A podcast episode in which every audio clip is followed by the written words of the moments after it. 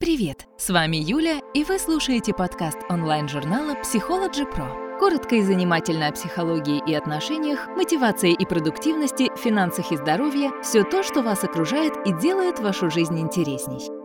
Что делать, если не хватает общения? Человек изначально рождается один, и умереть ему свойственно тоже в одиночестве. Но вот жизнь большинство людей старается прожить в окружении себе подобных. Многие называют это стадным инстинктом. Другие говорят о социальной природе человеческого поведения. Но как ни назови это явление, лишь единицы в этом мире могут комфортно чувствовать себя в одиночестве. Большинство же без контактов с внешним миром начинают испытывать дефицит общения.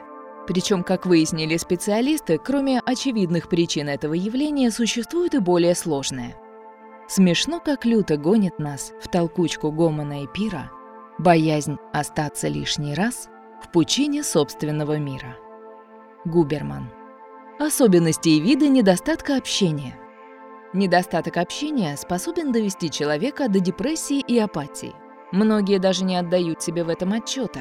Сначала появляется чувство одиночества, тревожность, затем телевизор становится лучшим другом и собеседником. А потом человек, которому не хватает общения, доходит до того, что начинает разговаривать с незнакомцами в лифте или в магазине – все ради того, чтобы получить хоть какую-то обратную связь. Психологи сравнивают это состояние с чувством голода. Как выяснил психолог Эрик Берн, существует несколько причин это чувство вызывающих. Отсутствие вербальной коммуникации. Специалисты называют это состояние голодом на стимуляцию. Доказано, что всего неделя полной изоляции может привести к необратимым последствиям в психике человека. Особенно печально отсутствие контактов влияет на детей – Существует масса негативных примеров, когда дети, которых надолго оставили в одиночестве, так и не смогли впоследствии нормально освоить речь. Отсутствие привычной обстановки. Оказавшись в одиночестве в незнакомом месте, человек начинает испытывать еще один вид голода – отсутствие узнавания, то есть одиночество в толпе без знакомых и родных лиц. В таком состоянии часто могут развиваться депрессия и подавленное настроение.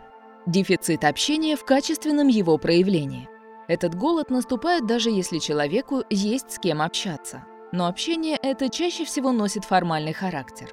Поэтому человек начинает страдать не сколько по коммуникации с себе подобными, сколько по неформальному разговору по душам. Этот вид голода присущ людям с тонкой душевной организацией, которым как воздух необходимо говорить о себе и своем внутреннем состоянии. Дефицит новых тем и событий. Примерно так можно охарактеризовать еще один неспецифический вид недостатка общения. Он характеризуется тем, что собеседнику по внешним признакам всего должно хватать. Есть собеседники и общение тоже есть, но всего этого мало. А дефицит заключается в отсутствии событий и новых тем для обсуждения. Чаще всего такие люди компенсируют недостаток впечатлений созданием слухов и сплетен.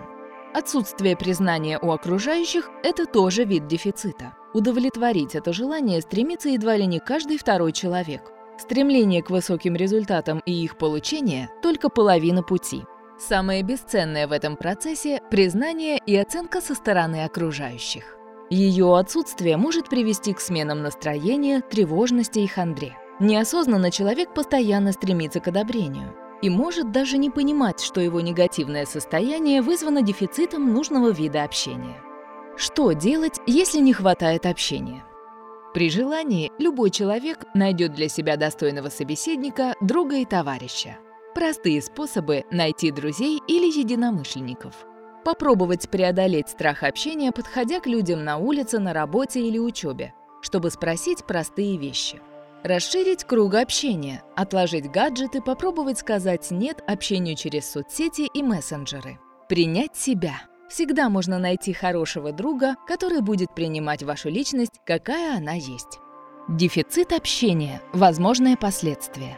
Дефицитом общения в современном мире страдает практически каждый человек. С появлением смартфонов и различных гаджетов даже члены семьи, находясь в одной квартире, могут вообще не разговаривать, глядя на экраны электронных устройств. Современных детей крайне сложно позвать гулять. Им проще играть в компьютер. Так и рождается дефицит общения, который многие не замечают. Последствия такого образа жизни могут быть крайне плачевными для человека. Как минимум, это хандра и депрессия, а максимум – летальный исход. Взаимодействие и живое общение с себе подобными для человека является одной из базовых потребностей. Отсутствие общения – это серьезное испытание для психики. И главное, что может сделать современный человек – постараться всеми силами этого испытания избежать. Спасибо, что слушали наш подкаст. Не забывайте ставить лайки, комментировать, подписываться на подкаст на любых платформах и переходить на наш сайт psychologypro.ru.